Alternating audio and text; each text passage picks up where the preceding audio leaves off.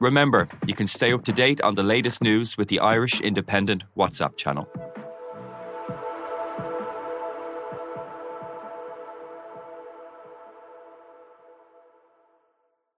On the latest episode of Real Health with me, Carl Henry, I'm delighted to be joined by cardiologist Dr. Paddy Barrett, chatting all things cardiovascular disease. The way I look at this is that the, the two statistics that everyone should really be aware of is cardiovascular disease is the leading cause of death globally and in most developed nations, but it's also the most preventable. 90% of it can be prevented at an early stage if you just follow the right steps and formula. So I look at it as a, a scary opportunity. As ever, available on all podcast platforms. Bord Gáis Energy, proud sponsor of the GAA All Ireland Under 20 and Senior Hurling Championships. Hashtag hurling to the core.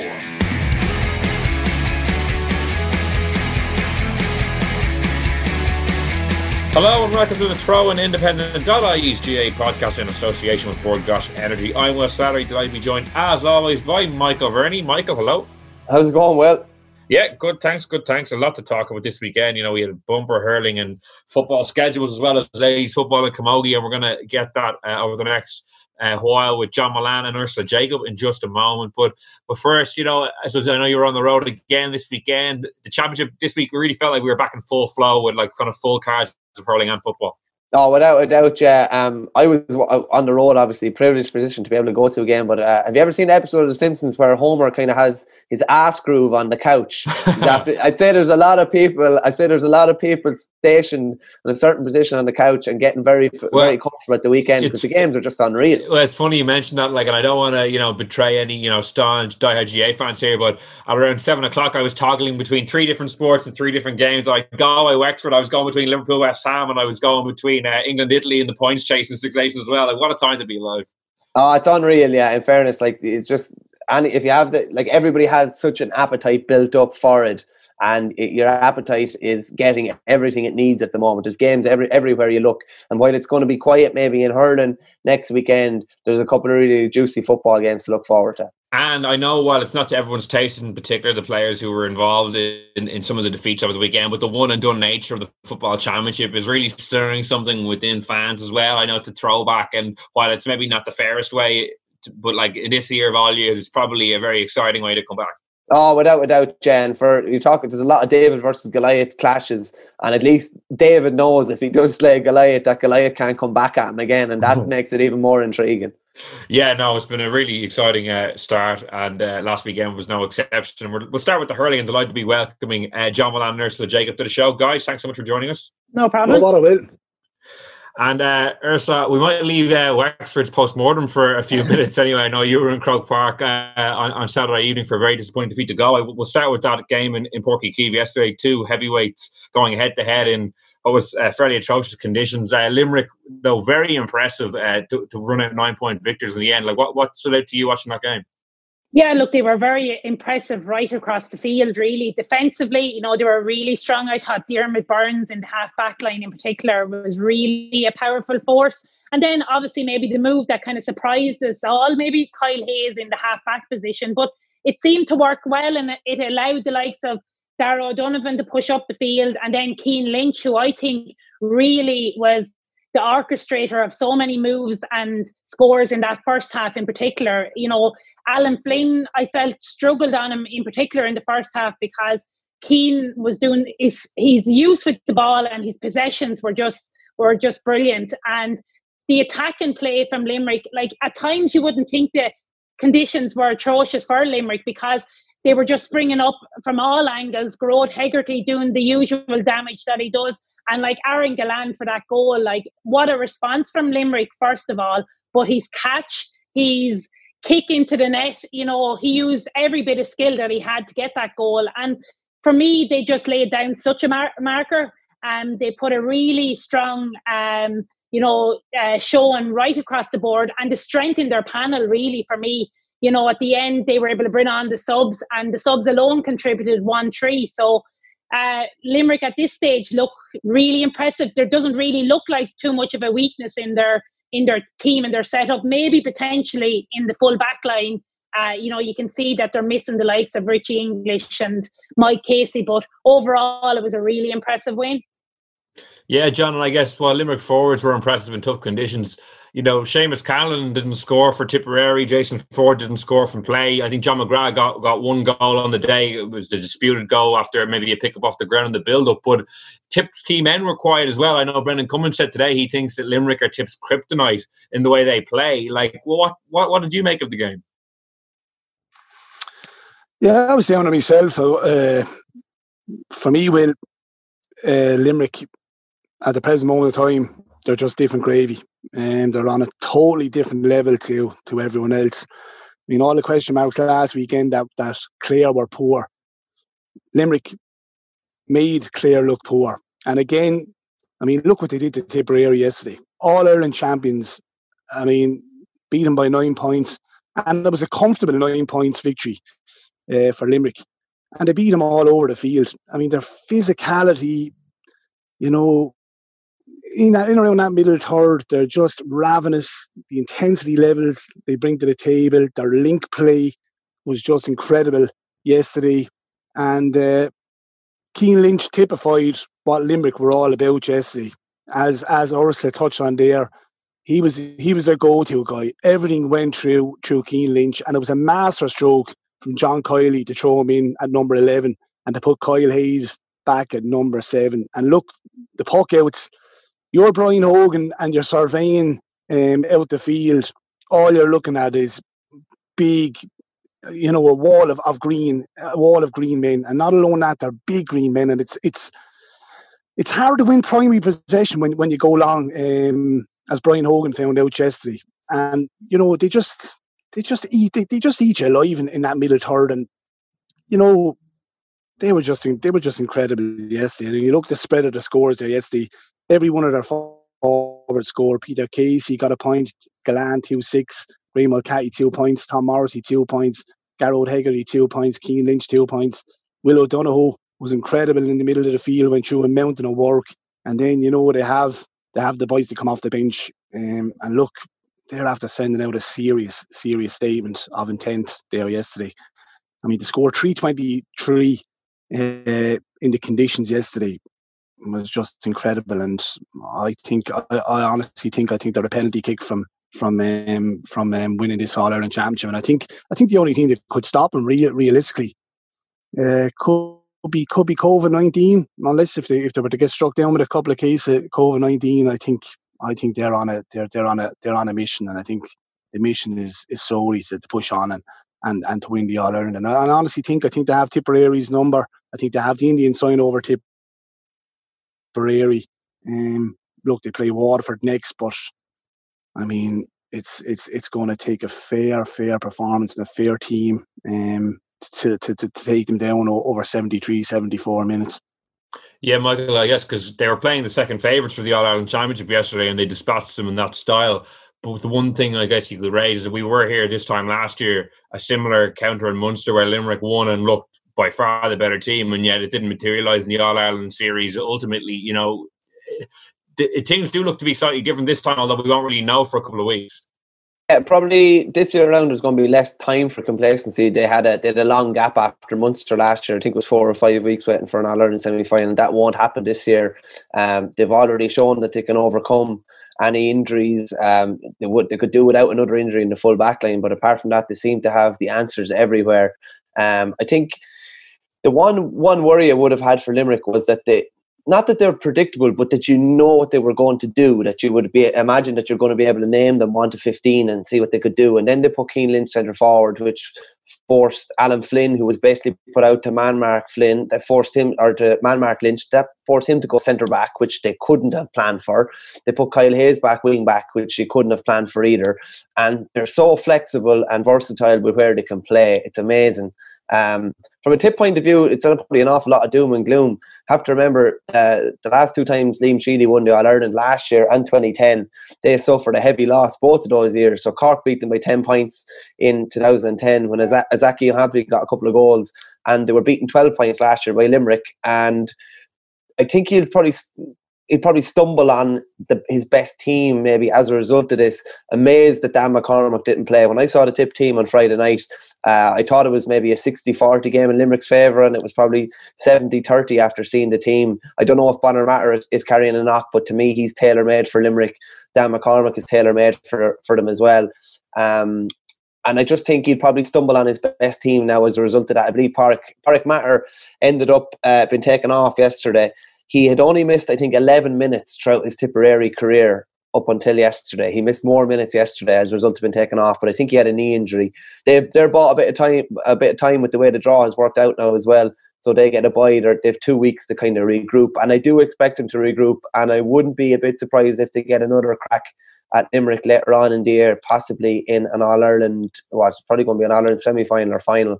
And I think things will be a little bit different. But Limerick do look a cut above. They're a team for every season. Really, they really are. To, to play the way they did in monsoon conditions yesterday is absolutely phenomenal stuff. And they're just relentless. They just keep going and going. And you could be like it could be a level game at Limerick, and then five minutes later they've you know six or seven points reeled off, and it just happens so quick.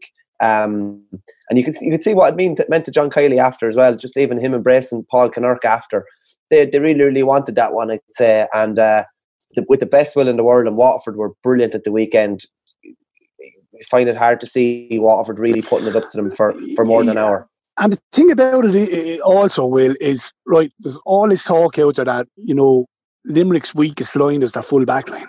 But you count on your hand how many balls managed to get into uh, to to get into the to the, to the Tipperary full forward line to go and expose them weaknesses. Not too much is going in there. Now I know the, the previous week Tony Kelly got an awful lot of scores, but he was kind of going on a free roll.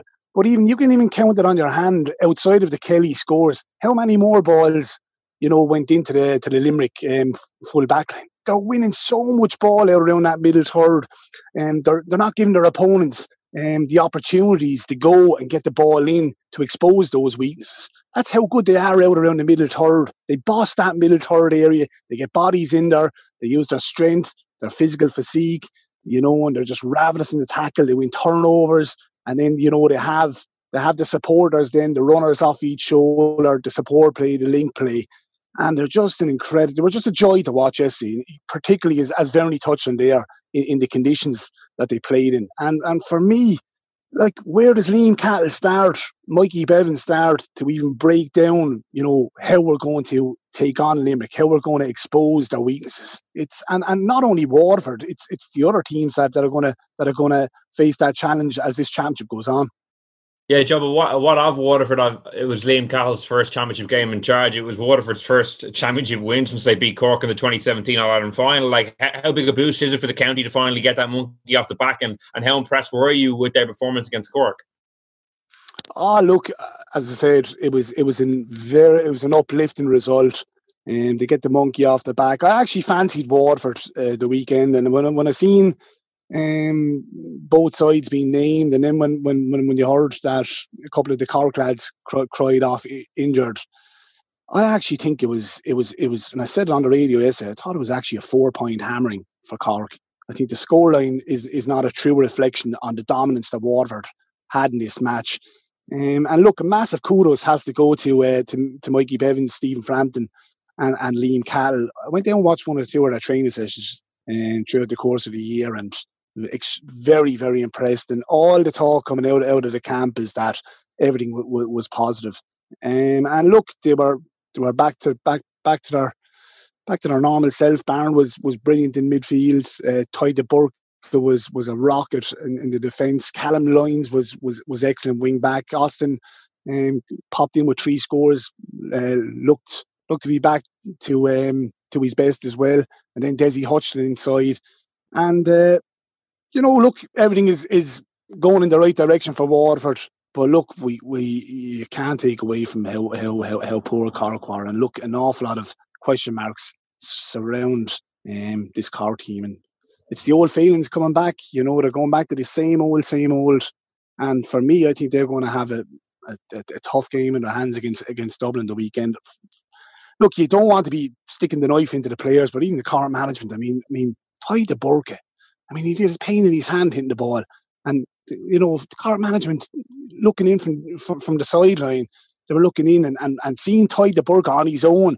How they didn't even push someone up on him and, and try and counteract um, his dominance uh, is beyond me. But you know, it's everything is looking positive for Waterford. Scored one twenty eight. Cork, you know, I think I, I I'd worry for Cork, and I, I'd I'd worry for worry for him this weekend against Dublin.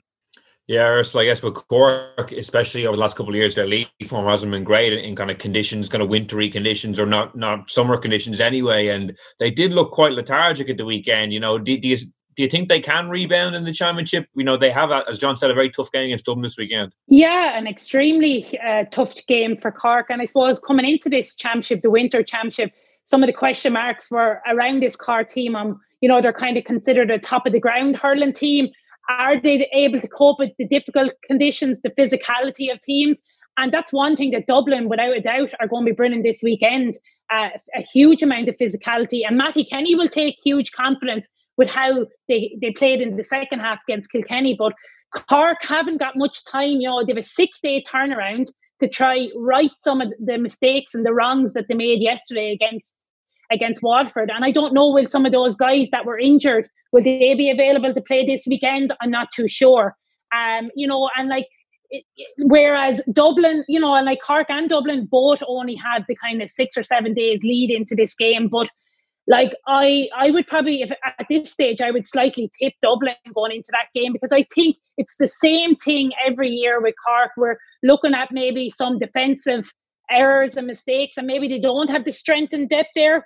Um, and then up up front, you know, there's that over reliance on Patrick Horgan. If you hold up Horgan, what are the rest of the forwards offering? And there will be huge question marks, and there, there'll be a lot of soul searching with Cork this weekend, and they'll have to pull out a big performance to beat Dublin. I feel. You, you, or, or Will, sorry, just for kind of I'm coming to the conclusion that you know after Kingston's term I'm coming to the conclusion that, and, we, we know that the traditional counties they don't go outside uh, for outside managers, Kilkenny, Tipperary, and Cork.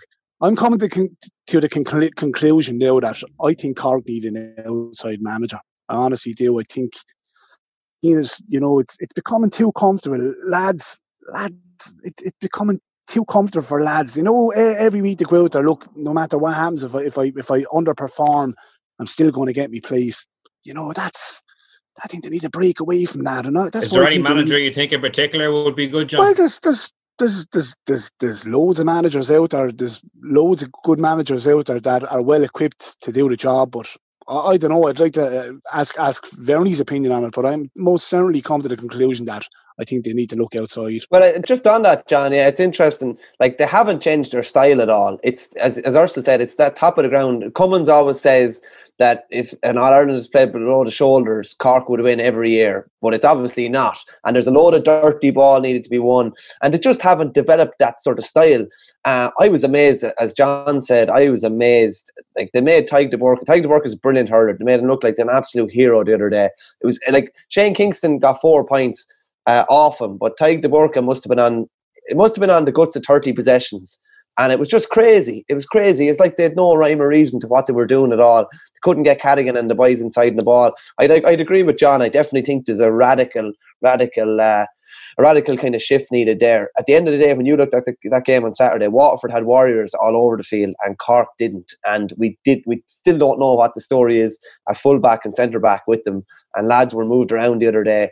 Uh, they were missing Colm Spillane and Eoin Cadogan and Aidan Walsh, three big towering fellas, and they just didn't have anyone to stand up and win ball, particularly dirty ball when it was needed. So I, I wouldn't disagree with what John says, and maybe an outside voice is needed. And something a little bit different. And maybe something like what Liam Cahill is after doing in Waterford. Maybe there was a de- degree of comfort in Waterford that lads knew their places were secure. Uh, Liam Cahill came in and lads' places definitely weren't secure. And there's a serious energy about them.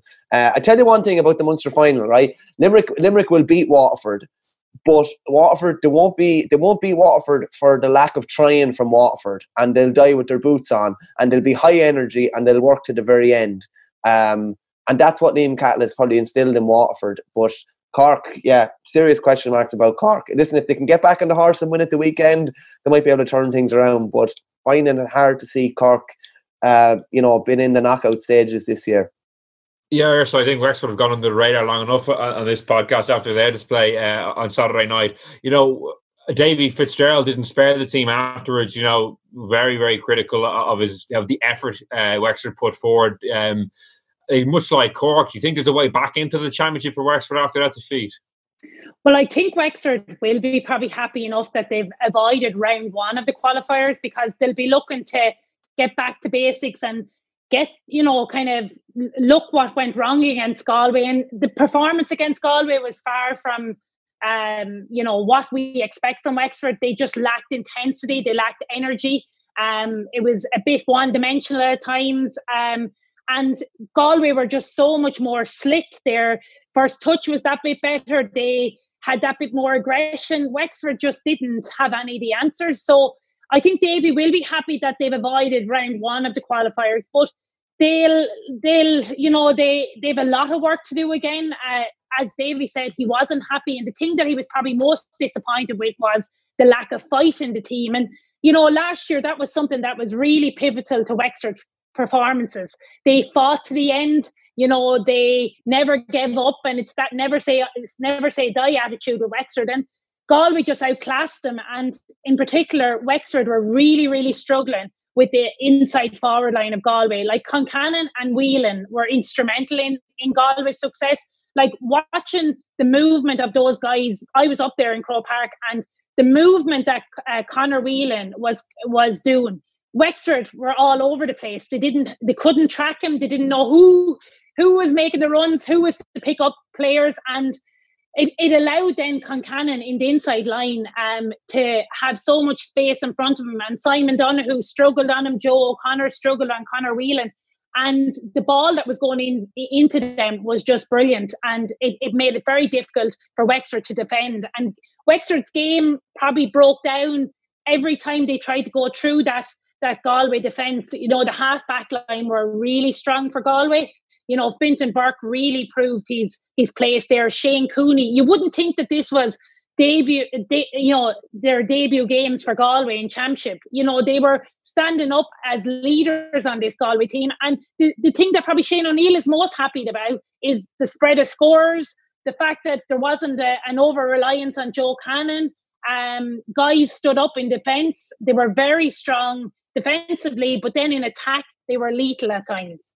Yeah, John, I guess there's a ton of two equally compelling storylines from the game. You know, obviously Wexford under Davy's always box office and their performance and his reaction was getting a lot of attention. But likewise, Galway's display, you know, such a comprehensive win really firmly puts them back, you know, in terms of the, top contenders. Like, are they the biggest challengers to Limerick, in your opinion, now? Oh, 100%. Well, they were my tip to win the All Ireland, and I couldn't understand how people were, were, were so quick to, to write them off and not even having up there as, as contenders. Uh, and for me, I watched them up close in their two, their last two league games. Was uh, was know, I watched them against Waterford in Walsh Park, and they were missing an, an, awful lot of personnel that day, and I was very very impressed by them. And I, and I covered the game up in um, Salthill against Tipperary, and I mean it was a 15 point swing against uh, Tipperary. I mean they're tailor made for this championship, winter championship. They're big men, they're all able to move, and they're well able to hurl. And you know, they had their homework done the weekend. Yeah, so Michael, just to wrap up on the hurling, then you know what what was your read on, the Leinster semi-finals the weekend? Obviously, you had that comeback by Dublin that, that just fell short, and then as we mentioned there, Galway's impressive victory. Uh, like, how do you see it ahead of Galway, Kilkenny, and the Leinster decider? Yeah, Dublin and Kilkenny was a crazy game. Uh, we were just chatting off air beforehand. I've never, I can never remember a Cody team in particular losing a lead like that in in any game whatever about being four or five up, maybe, in a team coming back at them. They were 16 up at one stage.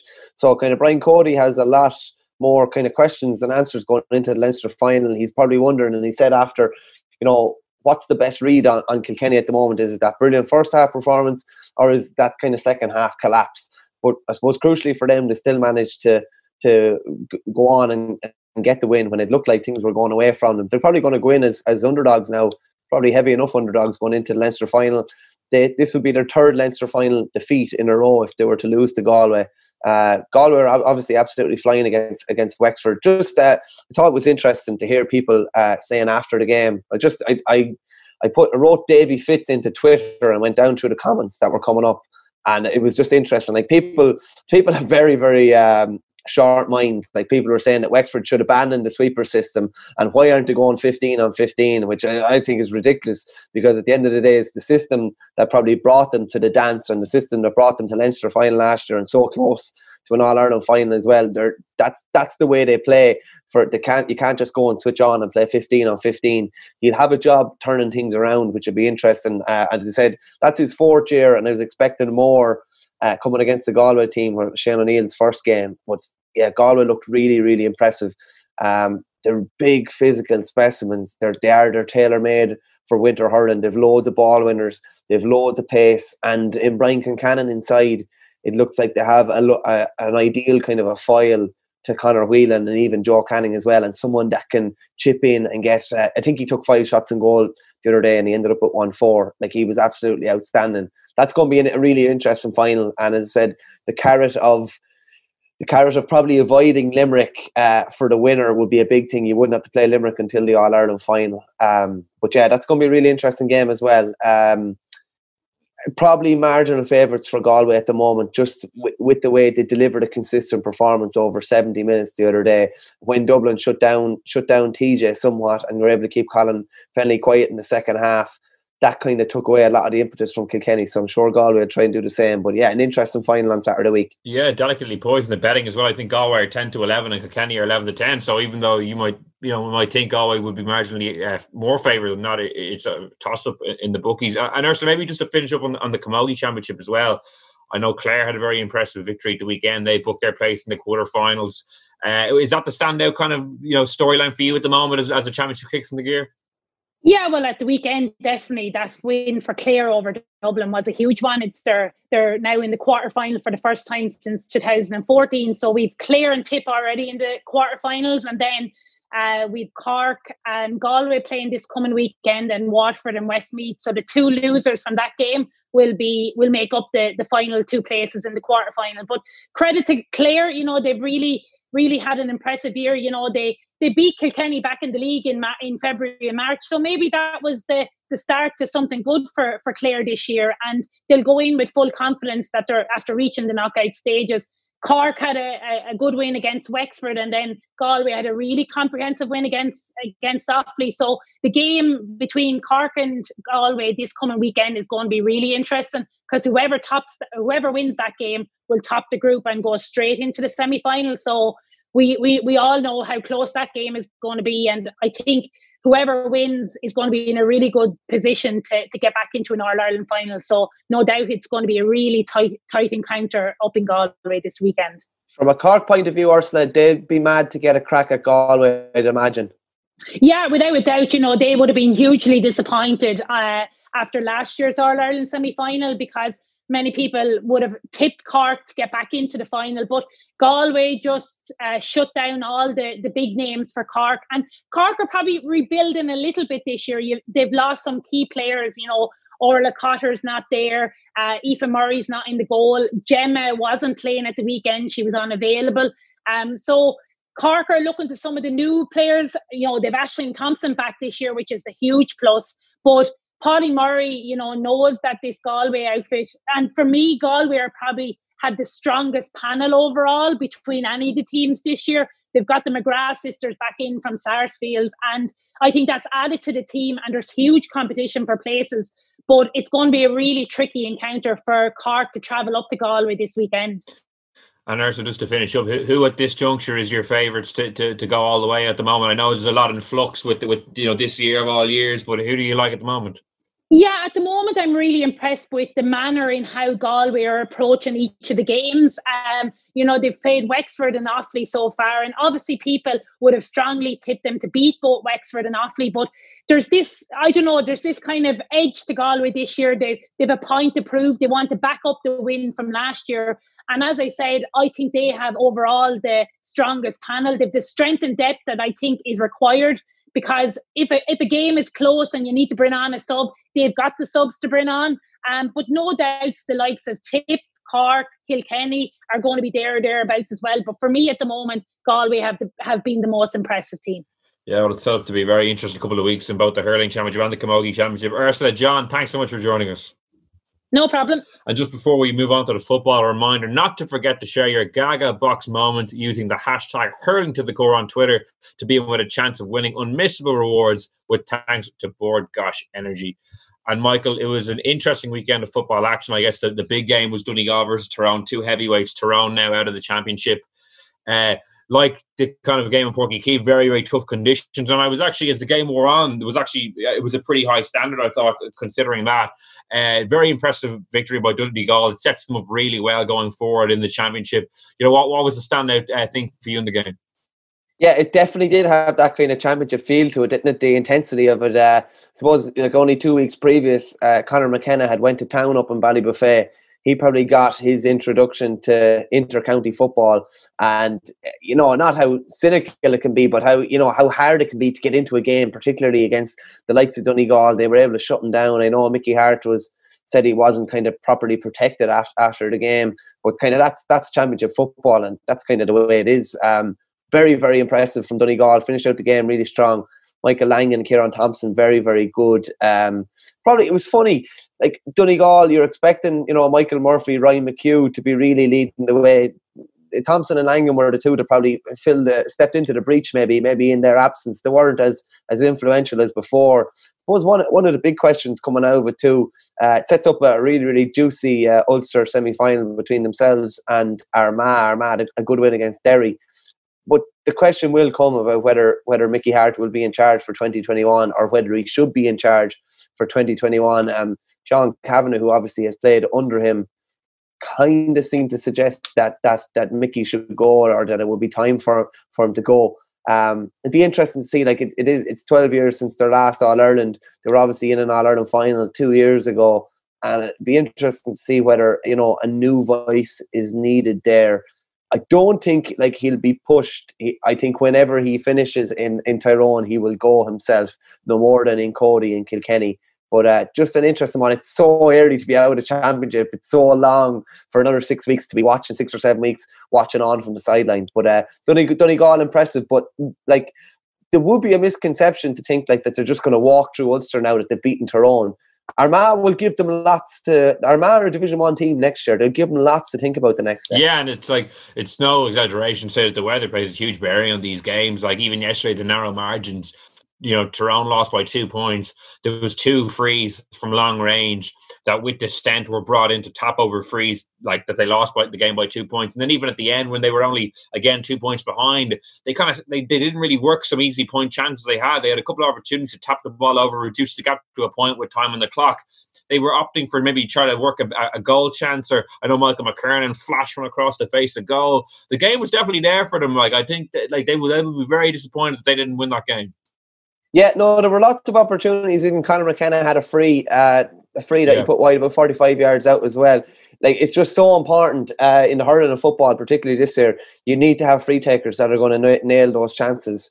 Um, you know, anything within scoreable range, you're, go- you're going to have to take because it's going to be. It was so hard to work a score yesterday. So hard to kick a score from play in the in the conditions. Um, so like Donegal were far from comprehensive winners, but they went about their business professionally, particularly near the end. But like Tyrone, Tyrone easily like a couple of little things here or there, a couple of bit bit more composure in front of goal, and it easily could have been them going through. But now they're they're out, and as I said, it's well, it's it's not it's going to be a, short winter in comparative terms because it would usually be finished in in August or September. But it's going to be hard watching on. Uh, thinking about what might have been. Yeah, it's funny. The, the, the, key moment of the game, in many ways, was Shaun Patton's standing kick out for the first goal because at that stage Tyrone were five points to one ahead. The weather was really terrible. The game was very much you know a possession game. People were there wasn't many opportunities, and then one kick out from Patton. It was very reminiscent of Stephen Cluxton's kick out in the semi final a couple of years ago. The free Con O'Callaghan for that goal was over the Tyrone kind of midfield area and just let Donegal loose in the opposition uh, territory, and it was a great finish like Patton's kickouts can be a weapon. I know Donnchadh Boyle had a very interesting piece about Morgan versus Patton on the uh, the, week, the day the weekend of the game in the Irish Independent. It's a great weapon to have, and that was a huge moment. Massive weapon, yeah. It's just how important the keeper is nowadays. Like he, he could be he could be faking to go like he's going 20 yards out to the left with a little curl kick and then all of a sudden it's 80 or 90 yards over the top and even like that's what uh, that's what Papa Durcan was doing in goals for, for Donegal in 12 and even in 14 when they beat Dublin as well. There were these big, big kickouts which, which are taking basically taking possession over the press. And there's so many people pressed up high a lot of the time. If you put it over them and can get men in possession, it's almost a counter tactic, except it's you know two on two or three on three. And in fairness, when they got the chance, they, they took it well. And uh, yeah, Patton Patton's kickouts are unbelievable weapons. And I think he, he's up until yesterday anyway, he was retaining 80% of kickouts. And when a lot of them are long like that, that's a fairly, fairly positive stat. And then on the other side, they press, they pressed uh, Nick uh, Niall Morgan into going long quite a bit.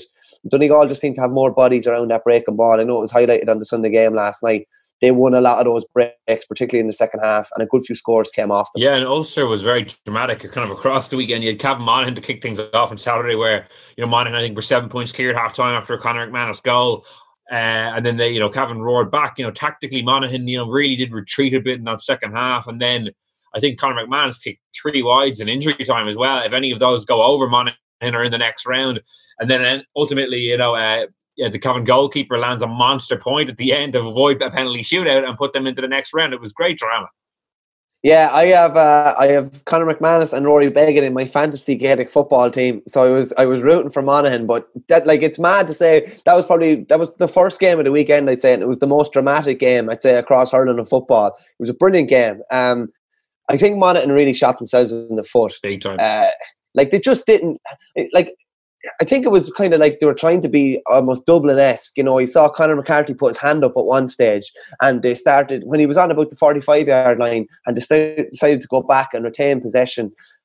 And rather than like going for Cavan's throat when they had their foot on the throat, they just let them back into the game. Thomas Galligan came on. He was absolutely outstanding when he came on. He ghosted around, uh, I think it was Drew Wylie or Ryan Wylie for the go- for to set up the goal. And the catch, the catch for for uh, his brother to come up and kick the ball over the bar then absolutely nerveless and it was funny because I was looking back at the highlights again last night and Conor McManus came over to to Raymond Galligan after scoring the goal and kind of get give him the big one or yeah, whatever. But there was that. only yeah, there was only one man, there was only one person doing giving the big one at the end of the game, and that was that was Raymond Galligan. Absolutely outstanding kick. And uh, the two Galligans were just huge there. And Gearóid McKiernan as well was brilliant. Gearóid McKiernan was particularly good when Cavan were struggling. And in fairness to Mickey Graham, like he's he's overseen a couple of massive results between the Mullinalaghta, the Leinster final win, beating Monaghan in championship football last year and getting to an Ulster final, and then you know beating Monaghan again as massive underdogs, having been relegated to Division Three just the week before. It was a, it was a, a big result and a seriously dramatic game. Yeah, as you said, McManus had the chances as well in normal time, chances that he would usually put over. I suppose when Rory Beggan put over that drawn score from a free, they're probably thinking he probably should have he probably should have taken the one before that as well that would have put them one up not to level it you know Yeah, no, it was very exciting. And as with Cavan now with Antrim next weekend and then playing the winners of Down Fermanagh, they look at it as a great opportunity to go to back to back Ulster finals where they'll probably be underdogs if they play Donegal or Armagh, but it's still a great achievement, you say, by Mickey Graham, sandwiched between a relegation to, you know, good championship campaigns, which is interesting. Uh, Leinster now another kind of dramatic weekend, and I know we talked about Davy Burke uh, last week and his Wicklow team backing up their victory against Wexford with another win over Wexford. Um, very impressive for them. You know, I think it's only their second championship win since 2014. I think I saw. Um, so they're really much on the right track, as Davy Burke mentioned after the game, and they play Meath next weekend, a game where well, Meath will be big favourites. Wicklow will have a lot of confidence, and they're at home as well.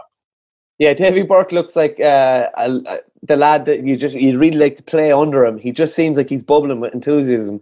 Uh, his, his post-match interview yesterday said he brought on two guys that hadn't really played much or hadn't contributed, you know, been around the panel much, and he just said, you know, we knew what we were going to get from you know, loads of enthusiasm, and I suppose that's what he's trying to breed into his players, his enthusiasm to kind of make that kind of uh, manifest itself on the pitch, and it definitely, definitely did. Like promotion and winning a championship game is a massive year for Wicklow, massive. And uh, as I said to kind of off air, neither probably going better this year maybe than previous years under Andy McEntee. Looked looked to be a good bit more solid. So Meath are still favourites, but I think I think Wicklow it will make will keep it very very honest. And in that sort of a low scoring game in conditions, anything can happen. So I wouldn't be surprised if they push into the pin or collar. You'd still fancy Meath, but Would you be that surprised if if Wicklow? I would be surprised enough to be fair. Yeah. I still, th- I still think, I still think Meath will come true, but I think they'll keep him very honest, and I think it'll be, yeah, it's an interesting game. Yeah, like in fairness to me, they finished out their National League cam- campaign pretty strongly. Like they only narrowly lost to Dublin in a pretty good effort, and then they battled back to draw with Monaghan. A similar game to Cavan in the sense that Monaghan, I think, were three up going into injury time and drew the game with Meath. Uh, Offaly beat Carlow to set up a game against Kildare next weekend, and then you also had uh, Longford just about edging Louth and setting up a game with Laois kind of similar games. And while Kildare will be favourites against Offaly, like the the Wicklow Meath game, like it's not beyond the Rams' possibility that there could be an upset. No, that was a good. That Offaly needed that now. To be honest with you, I think that's only our second championship win in about thirteen years. The last was against Longford. I'm going to say either either four or five years ago. Uh, put up put up a good score, but conceded a big score too. Twenty points, a big score to be conceding this time this time of the year.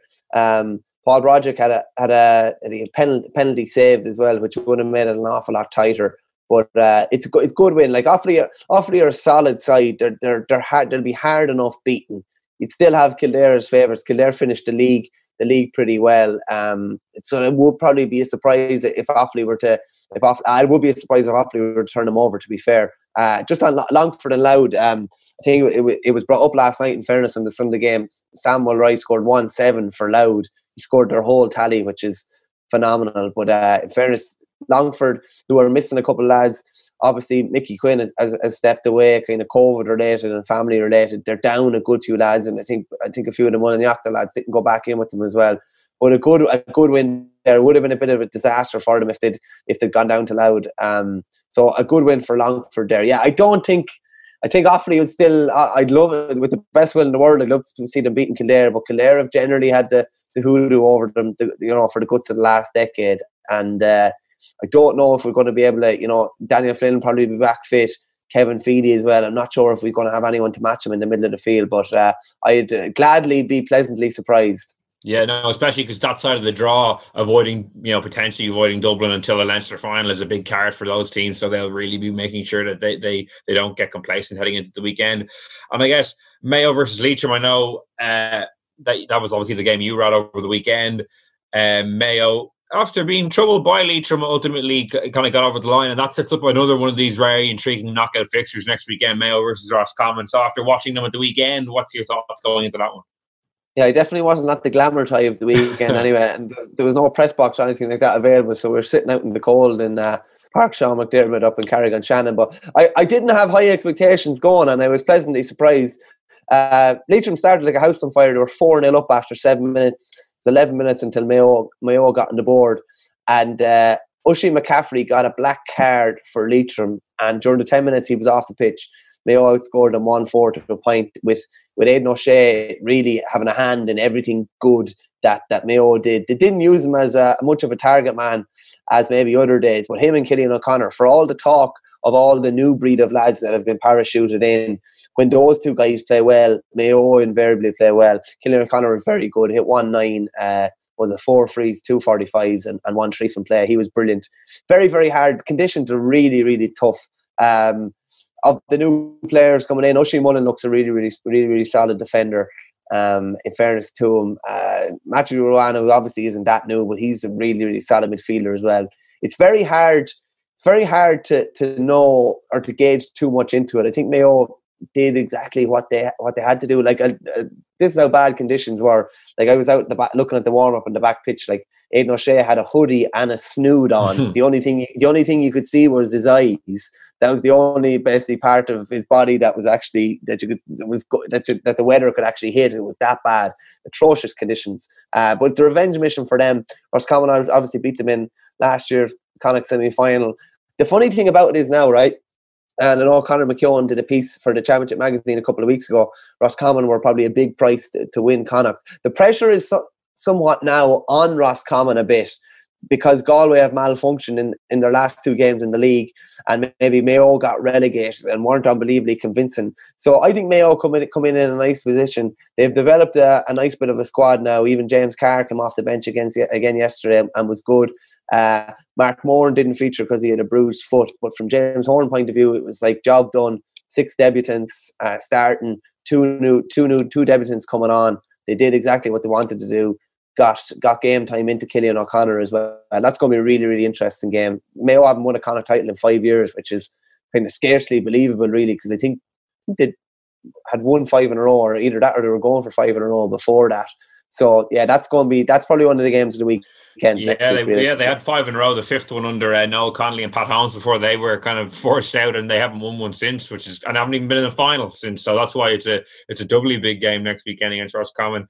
Just to finish up, Michael, uh, on the ladies football championship. Um, I think uh, what got a lot of people's attention was the Dublin Donegal game and Sinead Aherne's free goal for uh, people who haven't seen it, an attempted effort at a point, hit kind of the upper post uh, on the left hand side of the goal and kind of spun into the other side of the goal. And it's not one of those ones that you really almost blame the goalkeeper because it was just such an unusual occurrence. And you know, Dublin only won the game, I think, by three points in the end, and that really amounted in a way to a quarter final game. Given that Dublin's next one, if they beat win against Waterford, I think it is, they'll be into the, into the semi-finals of the Ireland Championship. So, uh, huge ramifications from what was a completely freak goal. Yeah, on Halloween night, uh, I think Dublin got a fair fright, to be fair. And as, as Jerome Quaid had it up, like that, he had the footage of the video of the goal. It was a really, really spooky kind of a goal. It's not something that you would have really seen before. Um, I think Mick Bohan was a fairly relieved man at the end of it all. Uh, Donegal really pushed him to the pin of their collars. Uh, obviously, Sinead was good again. She scored 1 6, I think it was 1 3 from play. And Noel, Noelle Healy got 1 2. But Geraldine McLaughlin uh, was very, very good for Donegal. And it was just the, the, that goal. That goal was really, I think, it was about think, 10 or 15 minutes from time. And it just kind of took the wind out of Donegal sails a small bit. Uh, but like, I've been, I was chatting to Mick Bohan earlier on in the year.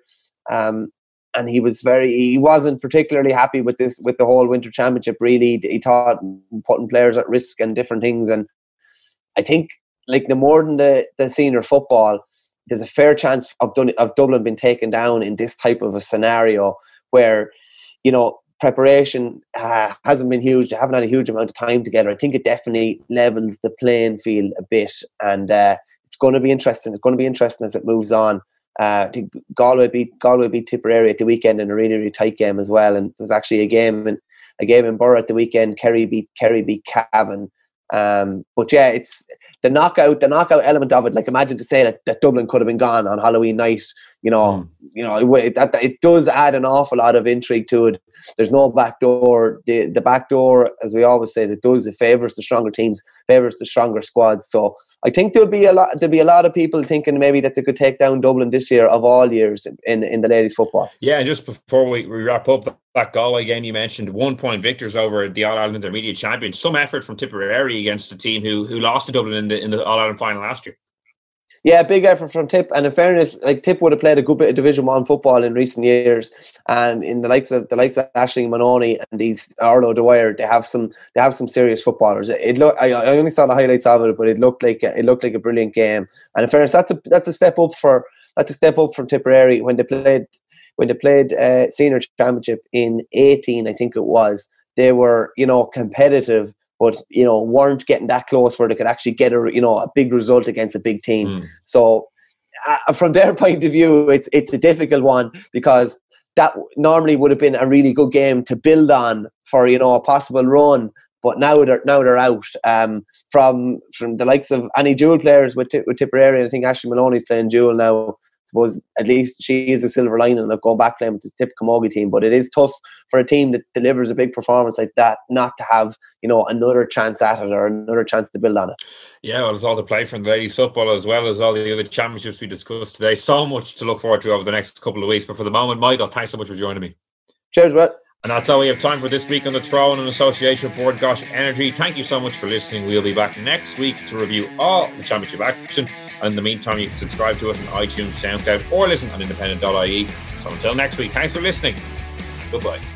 Bord Gáis Energy, proud sponsor of the GAA All Ireland Under 20 and Senior Hurling Championships. Hashtag hurling to the core.